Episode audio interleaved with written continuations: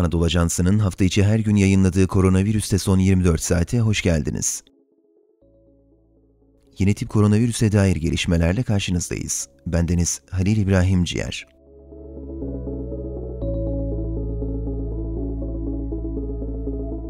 Cumhurbaşkanı Recep Tayyip Erdoğan, kabine toplantısının ardından yeni tip koronavirüsle mücadele kapsamında alınan yeni tedbirleri kamuoyuna açıkladı.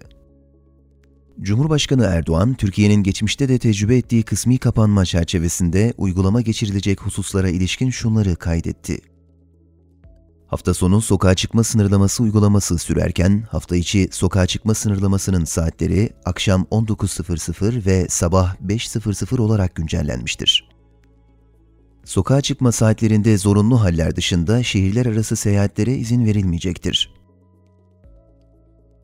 Bir süre önce ara verdiğimiz 65 yaş üstü ve 18 yaş altının şehir içi toplu taşıma araçlarını kullanma sınırlamasını yeniden getiriyoruz. Kamuda saat 16.00'da bitecek şekilde dönüşümlü ve esnek mesai yeniden yaygınlaştırılacak. Hamileler ve kronik hastalığı olanlarla 10 yaş altı çocuğu bulunan kadın personel idari izinli sayılacaktır.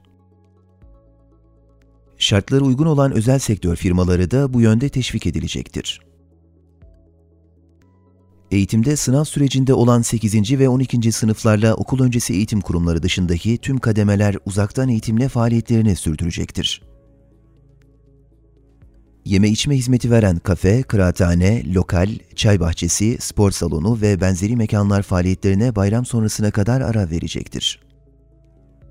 Lokanta ve benzeri işletmelerse Ramazan boyunca sadece belirlenen saatlerde paket ve gelal hizmetiyle çalışmalarını yürütecektir. Düğün, nişan, kına, nikah, genel kurul ve benzeri bütün toplantılarla kapalı alanlarda yapılan etkinliklerin tamamı bayram sonrasına kadar ertelenmiştir.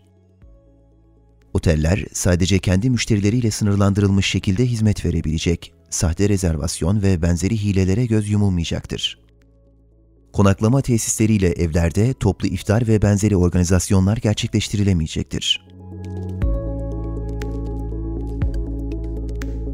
Dünya genelinde vaka sayısı 138 milyon 106 bin, hayatını kaybedenlerin sayısı 2 milyon 974 bin, iyileşenlerin sayısı ise 111 milyon 114 bin oldu.